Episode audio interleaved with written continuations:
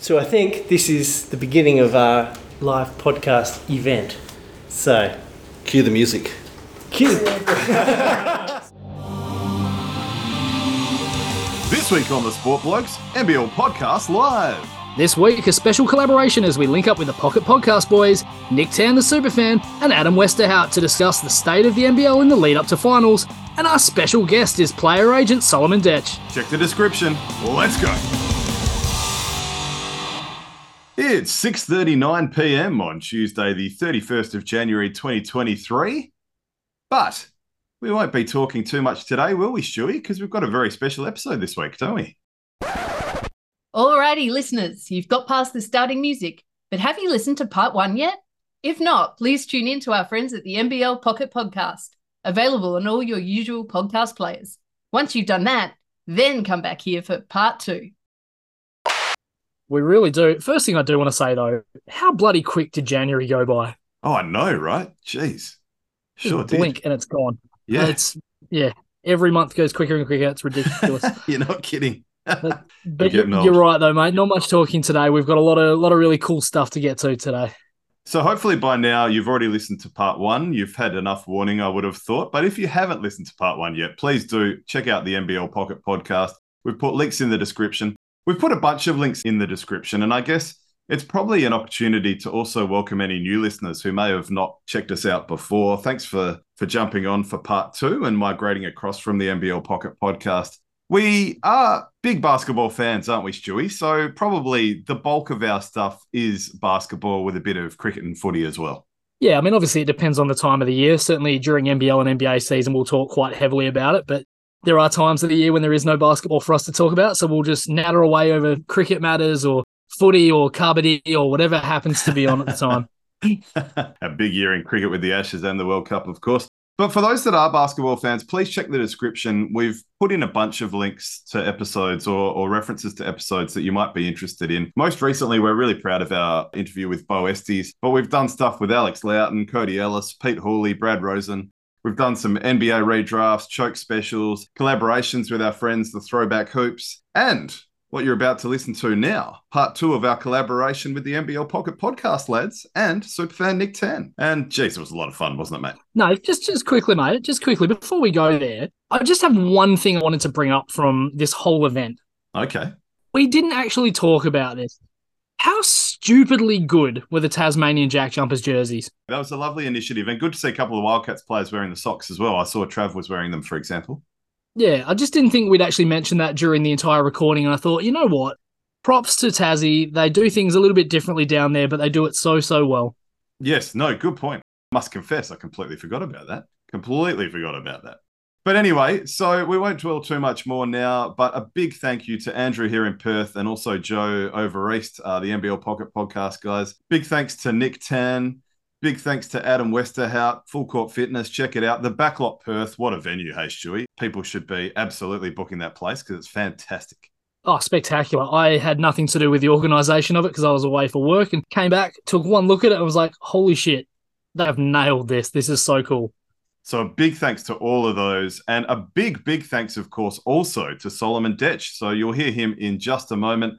But yeah, there was some great stuff. Interesting to hear the. Uh, well, we had a bit of a, I guess, an NBL focus group of sorts, albeit in Perth. And I must admit, we did fall into our little habit of being Perth fans, and we referred to the Wildcats as we every time. So apologies for that. We tried to get out of that one, but when you're in a room full of Perth fans, plus one Brisbane fan. Shout out to Tanya. Yeah, it's it's tricky, isn't it, not to kind of fall into that habit. So we do apologise for saying we, and we hope it wasn't too Wildcat centric. But given the Wildcats lost, I think the non-Wildcats fans can probably enjoy the Schadenfreude of us all lamenting the fact that the playoff hopes for the Cats are well and truly on on a knife's edge.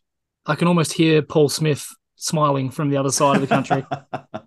But yes, it was interesting to hear about the love for Cosco Mo, the hate for Chase Buford, the politics of the MVP, the resounding no for current players commentating, all sorts of stuff. The straw polls are interesting as well. So please sit back, relax, and enjoy part two of NBL Podcast Live. or if you're that way inclined and you're on a treadmill, stand up and listen. Touche. Now we have a very special guest. Very special. I might allow Nick to do the honours. Yeah, so our special guest, uh, Solomon Dech. you like to come? Please, round of applause Yeah. for Yeah. Solomon.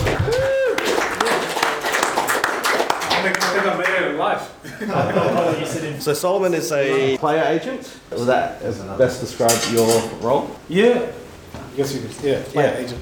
And also brother of Sunday. Yeah. All right. So welcome to the podcast. Thank you. Great to have thank you here. Thanks for your time. I guess the first question uh, would be: Can you just describe what you do and what what does a player agent do? I mean, it's, it's a little bit hard to describe exactly what we do because when you Google it up, it's like, you know, we deal with contract negotiation, um, marketing in the bigger market in terms of NBA, Europe, and things like that. But essentially, you become whatever the players need and also it's demographic of the age group that you represent. To the younger guys, 19, 20 year old, you're more of like a big brother slash guardians type of thing. To the older guys, you're more of an advisor because those guys are sort of gearing up towards retirement. So outside of the typical contract negotiation, you know, um, helping them and placing them in the right situation in the off season, you just fall into whatever that particular player need or each player, I mean, the group of players need. So, but yeah, and we negotiate contract as well as advise and place them in the right situation in the off season as to get better for next year, or just putting in the right situation for the uh, longevity of their career. So, Solomon, was it as simple as the fact that you had a sibling or a, a family member involved that you wanted to get into it, or, or how did you get into it? What made you want to become a player agent? Well, I used to play, not to that level, but I used to play, and it's um, it was just weird because a lot of people used to say, you know, all your, all your mates are going to colleges, some of them going professionally. You should be a manager, and I'm like, you know, I used to look them off. I'm like, what the fuck you talking about? Am I allowed to swear on here? Yeah. on our, on our podcast. I'm like, what are you talking about? You know, I'm still young, I still want to play and stuff like that. To the point where one of my close friends, who's um, actually a physio for the Warriors now, set me up to do an internship with an agency that I'm not going to mention because you know we're competitors now. And then um, I didn't want to take it up first, and then eventually I started reaching out to them. I'm like, you know, I want to do this once a week, um, but they never responded back to me. So, but to answer your question, it was just more of my own interest. I used to play, and I wanted to still be around the game, but be involved in the business end and how it actually works. Like, you know, why is X Y Z signing three year? What does that involve? And you know, why is he signing three year rather than a one year? And you know, I, just, I wanted, I was very intrigued, you know, and just understanding how the background stuff works. Solid. My, my only exposure really to agents has basically been Jerry Maguire and that TV show that The Rock's in. You know? so, yeah. So, so is there, is is that the life you're leading? Like, are you? Is so it- no, no, definitely not. so it's not nearly as glamorous. Nah, it's not. I mean, you know, you have your moments. I think people, when they see you sitting on courtside, like, you know, kids and some of your friends, like, oh, you made it, man, this is crazy. But I'm like, not really. Like, I'm here working, I'm, I'm stressing, I'm, I'm sitting here, but mentally, I'm working. So it's not, it is fun, don't get me wrong. You're around the game, you sit courtside, you meet with the players. To an average person, it's like, that's the coolest thing. But to me, I'm just, I see them as everyday person. We chat, has family, let's go get lunch or whatever it is. So it's not, it's not what the TV shows you. Once again, let us, TV. stra- let us stray by TV. Never look behind the curtains. But Joe, you got you got anything you wanted to fire away? What what what percentage cut do you take, Solomon? NBA or FIBA? uh, both. Actually, my question is about the FIBA license. So, how do you go about getting an agent license, or do you need one in the first place? You do for um, the NBL, uh, but for NBL you don't need a license.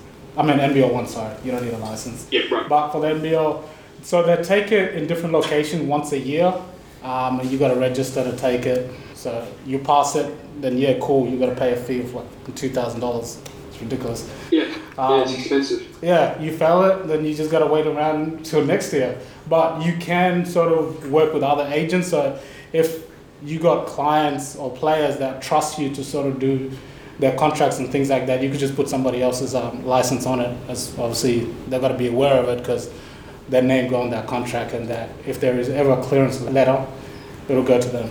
Right. So you can be under the umbrella of another agency and use their license. That's interesting. Yeah, yeah. Oh, cool. Yeah. And then the next question I have is like signing a client. Do you find that you, is it easier to retain a customer and get a new one? Are you out scoping kids as young as 15, 16 to sign? Or do you find that, you know, chatting through NBL locker rooms, you get guys jumping over to your agency in their 20s or 30s, let's say? How do you, how do you get clients? Well, it's more relationship based. You've got to sort of build a relationship with the player, um, watch them and see whether they're going to go pro. And if they trust you to obviously help them in the long run, then yeah, obviously you, they'll end up signing with you and things like that. But yeah, you do start as early as 15, 16 because once they hit 18, that's when they when when you could usually tell Yeah. whether they're going to be pros or not. And by that time, like if they blow up and you know their whole marketing comes in of like being a next style, being X Y Z, you have NBA, not NBA, but agents in general just beyond the door stuff, throwing money at at them, at their parents and whatnot. So there is that side of it. But there's also the other side of guys that are already professional, not happy with their current representative, and those sort of they have teammate that you represent, or they're like, oh, you know, what's what's your situation like and whatnot. Uh, you know, I'm not happy with my guy. I haven't spoken to him in six months. Um, you know, what's your situation like? And then just through conversation and mutual friends, that usually happens. Alternatively, some of the kids that are very naive, that not you know, not in a bad way, but just don't really understand that, they'll reach out to people they know, and then you know, if you've got a good relationship with that person, they'll sort of refer you to, to their kid, and you have a conversation with them and their parents. We got a question from Adam.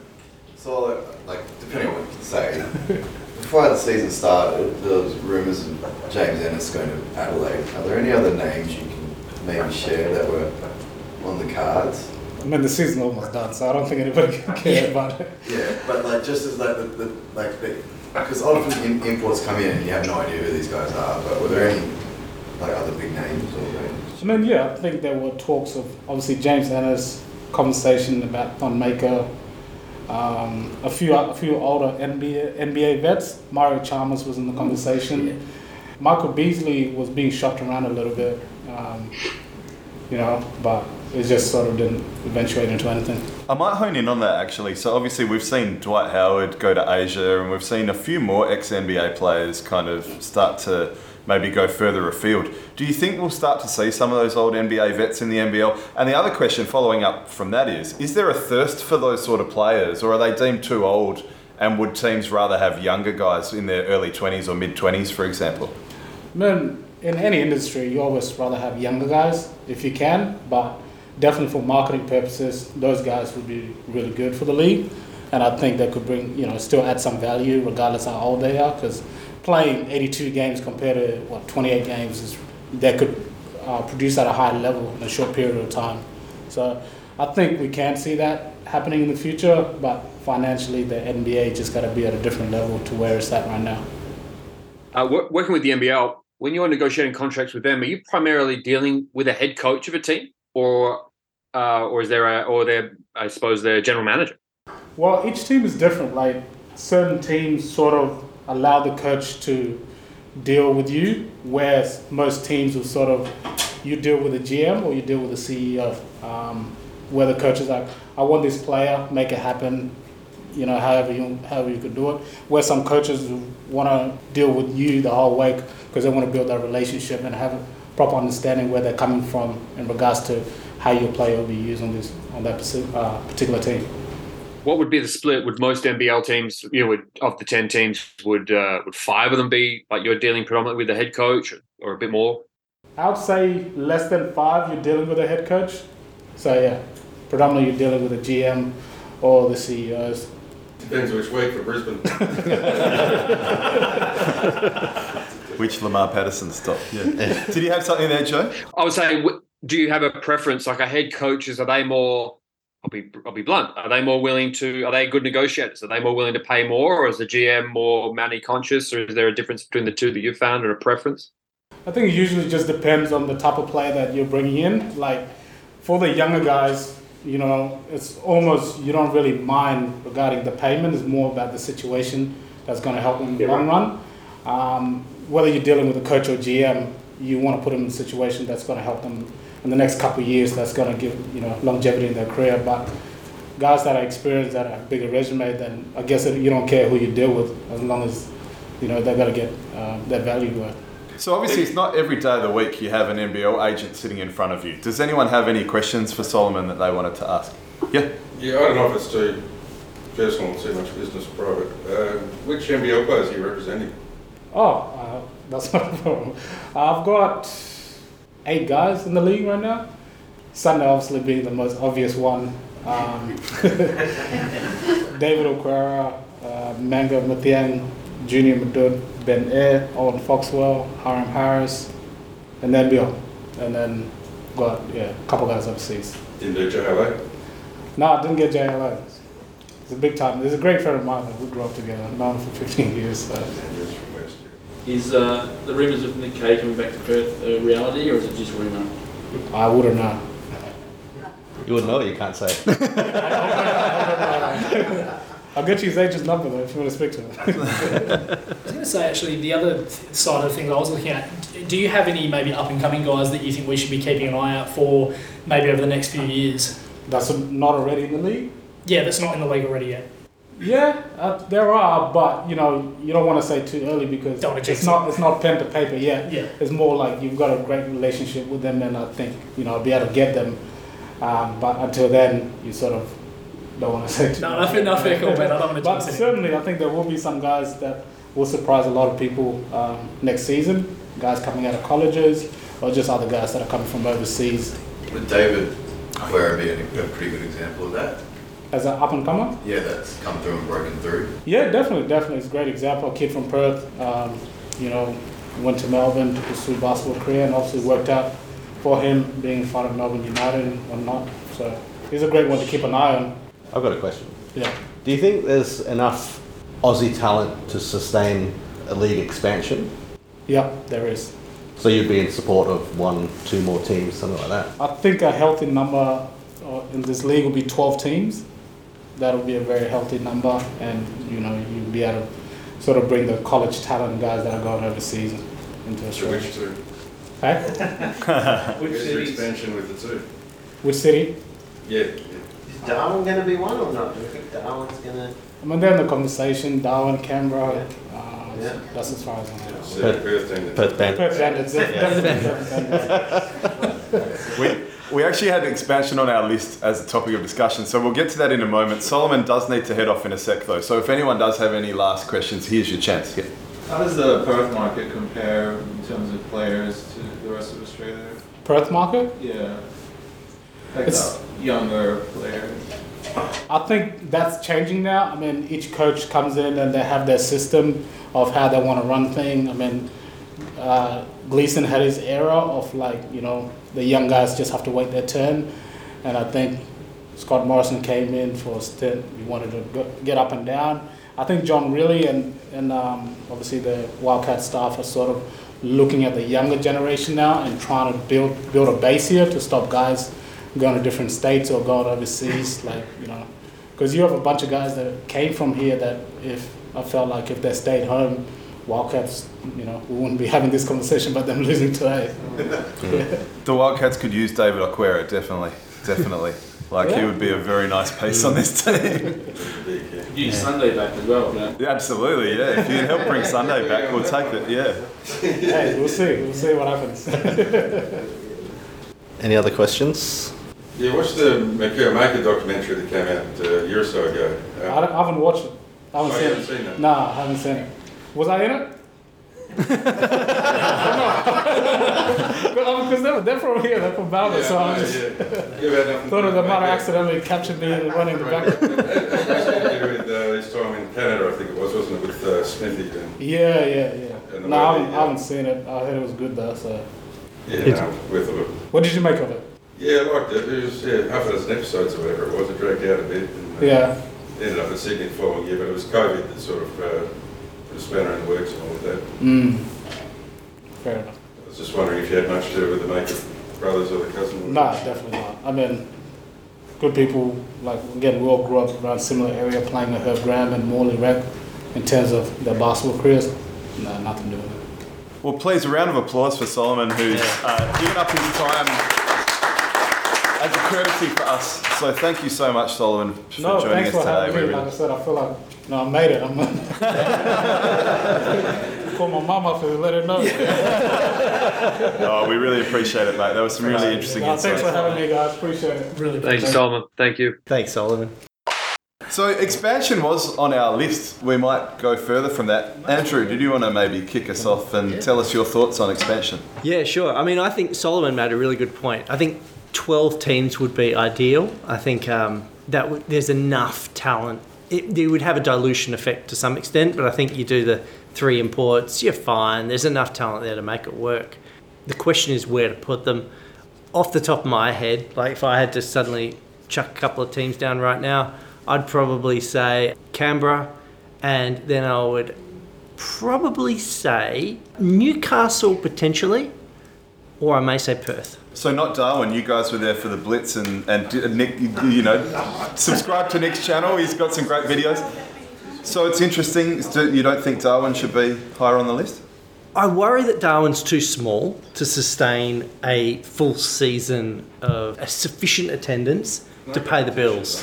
The economics of the league says that you need a crowd of 5,000 people to turn up to, to, to maybe pay your way, yeah. Otherwise, you're going to be, that's your break even. So I don't know how Darwin, that they obviously a new stadium, but I just don't know if there's enough people that would turn up week in, week out. I could be wrong. Slight counterpoint that I had as well, I, I heard up in the, the crowd. There is no other major sporting team up there though, so they will have that monopoly, which is interesting. Population's what around one fifty thousand at the moment, so five thousand out of that is a it's a tough ask. Um, but yeah, But that's what the NBL's done well. So going into Tassie before the footy got there was a really great move, and I think going into Darwin could be a really good move too. But the question is, is it high enough on the list? Are there there cities ahead? You were in the Gold Coast recently, I, Stu, no, I was just going to say I was just going to say quickly with Darwin, uh, condensation issues as well, maybe. The court, yeah. Maybe some issues with the condensation. So yeah, the, the Gold Coast is a really interesting one. So it's I, I believe it's the fastest growing economy in, in Australia right now. I think a lot of people are leaving the major cities and heading to the Gold Coast.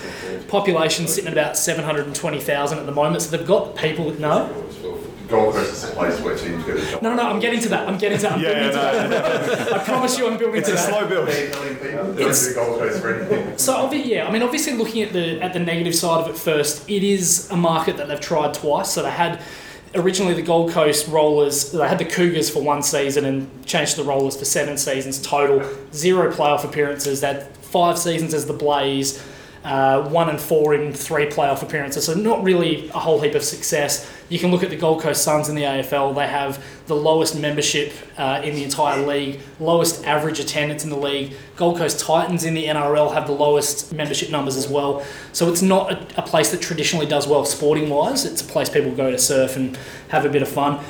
It's a shame because they do actually have the population to support it. If they go, well, if they stay away from Carrara, that's that's the other tricky part. It's a horrible place to get to. If you're staying in Surfers Paradise and you're not driving a car, you're talking an hour on the on the, the trains and the buses to get there. Even it's even 35 minutes from Broadbeach, which is another spot a lot of people stay at. So getting there is not amazing.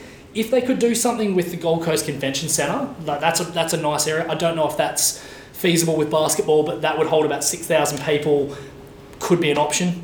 But the other thing, I guess, the, the big positive is that if you think about trying to attract imports, one of the great things, I guess, that we have in Perth is we've got the great beaches, we've got the great laid back lifestyle. They've kind of got that in the Gold Coast as well. So that's probably a good way to attract, you know, the big name imports. I don't know if it's feasible though. That's the other thing. Like I agree entirely. It is where yeah franchises go to die basically. Joe, I see you're champing at the bit to jump in there, mate. Um, I couldn't tell if you're making the case for or against. I was kind of, I think more against for me.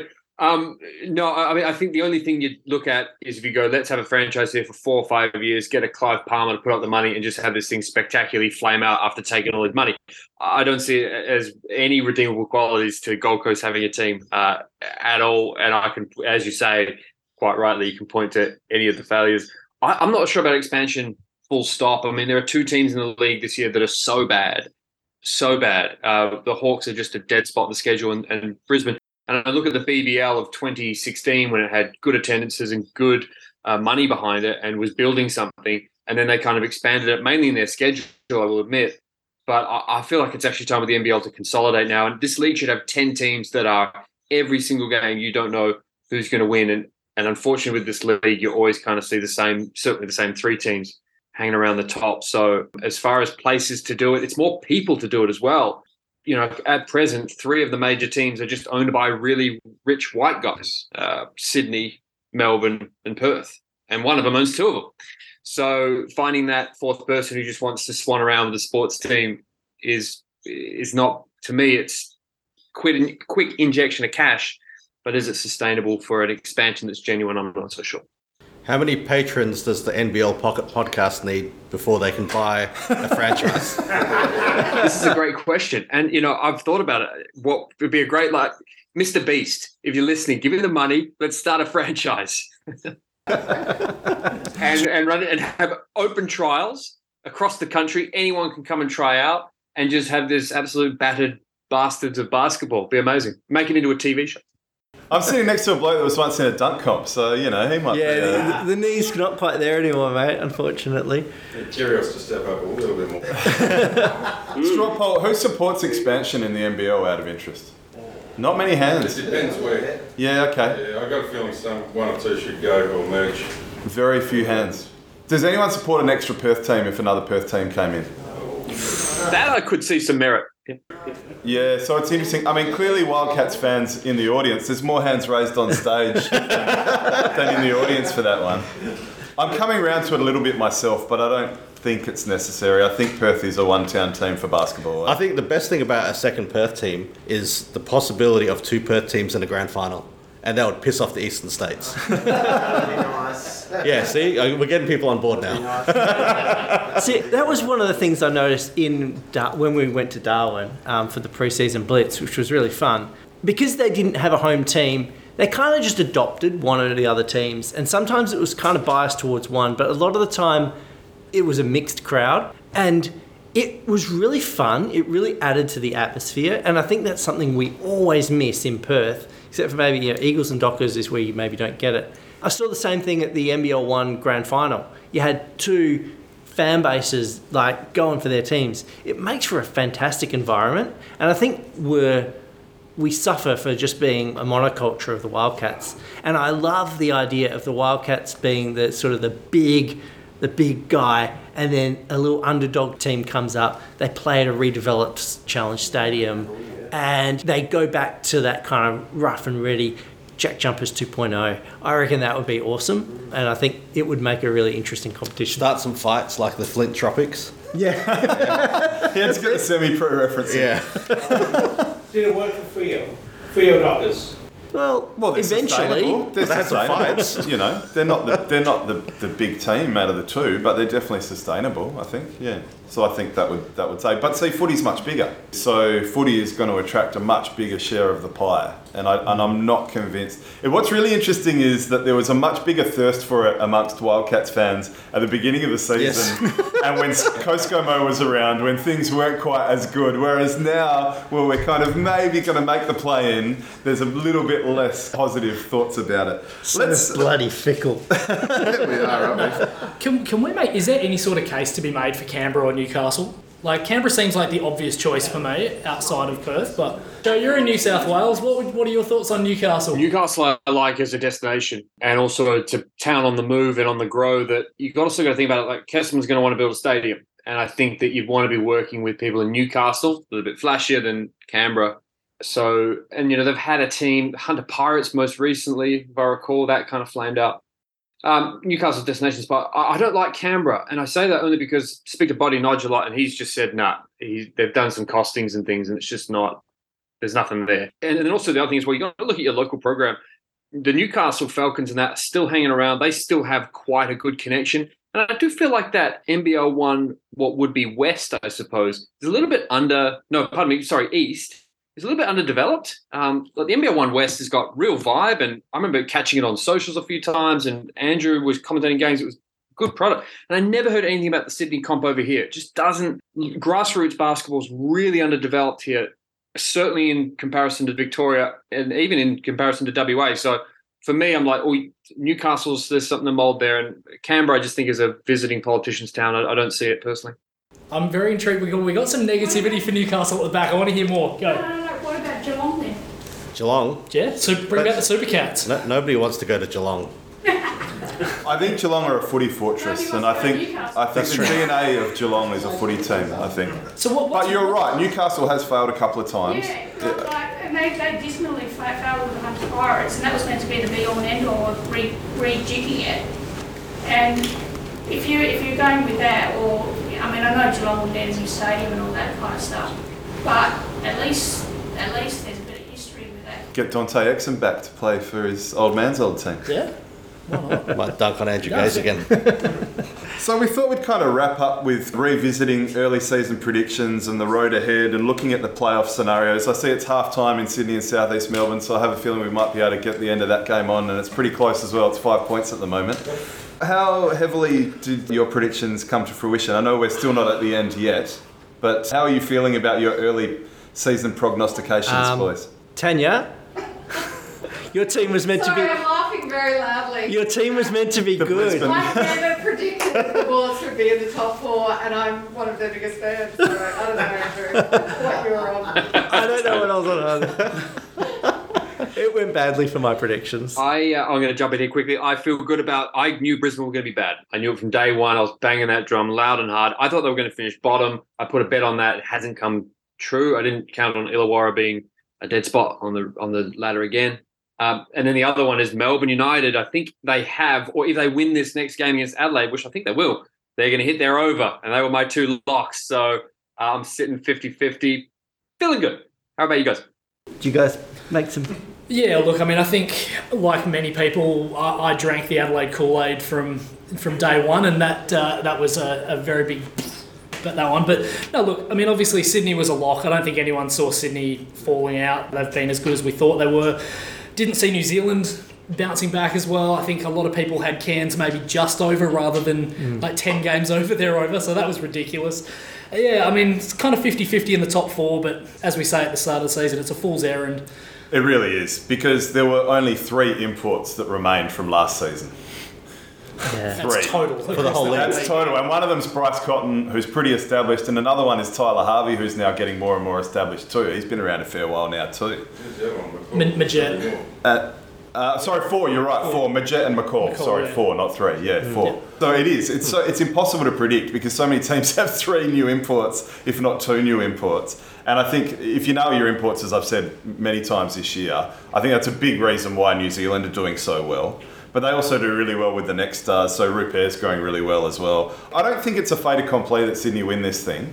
And, and I, I kind of like New Zealand actually. I kind of like New I think Zealand. New Zealand's going to finish second. Yep. I see, we have to beat Cairns next Friday night, so I feel like New Zealand's going to win their last two, and Cairns will probably beat Adelaide on tomorrow, and then probably they'll have, they'll have the better percentage and Well, New finish Zealand second. have got on percentage. Yeah, they'll have the better percentage than Cairns, probably. Yeah, so Well, and it's funny you say that because I think the Wildcats would actually fancy their chances most against Cairns and Yeah, New Zealand that's because right. we've kind of had a good history against them in recent times. That's the Webster brothers, though, I was saying that. But we've got to get there first because the margin for error is really slim now after losing today. We'll have to pr- probably win both, at least one, definitely.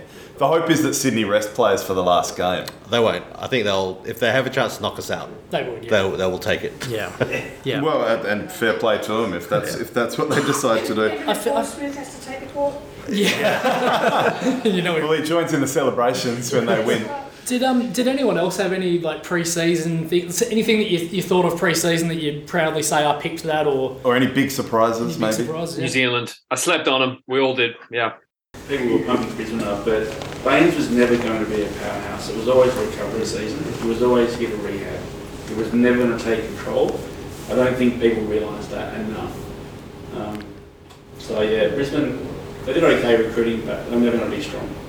Joe, I don't know if you heard that from the back, but just talking about um, Baynes not really dominating like people, including myself, thought he might. Um, what was his What's his minutes these days, Joe? 26. It's this is this is like the poem of the Brisbane Bullets. Baynes plays under 25 minutes and the Bullets take an L. That's just what they do. And it was really kind of I don't know how many memberships they sold on on the back of him, and you know, fair play to him, but they did nothing to manage expectation. Uh, they knew they were selling, peddling a lie, and uh, people, some people on the panel bought it, and uh, it was. I thought it was irresponsible.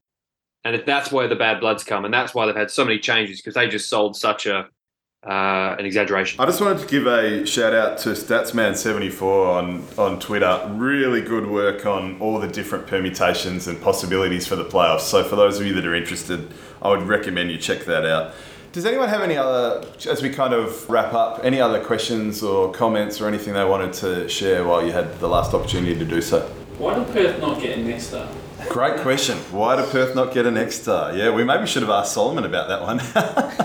Do you have any insights, Joe? My, I don't have any insights, but my suspicion would be they're two win first. Uh, I think that next stars, and that's why there was this talk of LeBron James's son coming here, and I thought, well, the only team you could put him on to just boost his draft stock are the are the Illawarras of the world. A couple of these bigger teams have taken on players, but uh, with the new G League Ignite thing that's going on, and that that broadcast has been bought by Amazon, I believe. So I just don't see where before it made money sense for LaMelo Ball and others, um, and it you know the Wildcats' money means nothing to them. They make it plenty already. So uh, yeah, they're a win first team. So this is not a next star. That's what that'd be my suspicion. Oh, I think there's validity there. Nick, Yeah. do you So have- Next Stars has finished up pretty well after this year. Yeah, I, I think we're seeing the end of the Next Stars program, to be honest. Change the system over in the US a little bit to sort of finish it up. Yeah, I, I think you know you, you've got the overseas uh, elite or the G League. G League Ignite, yeah. yeah. Um, and also in college, you got the the college players can now get uh, name and image rights Right. and, and payments through that. So I'd be surprised. I mean, I think uh, coming back as a next star, as third year next star. Um, I'd be surprised if we see another one, to be honest.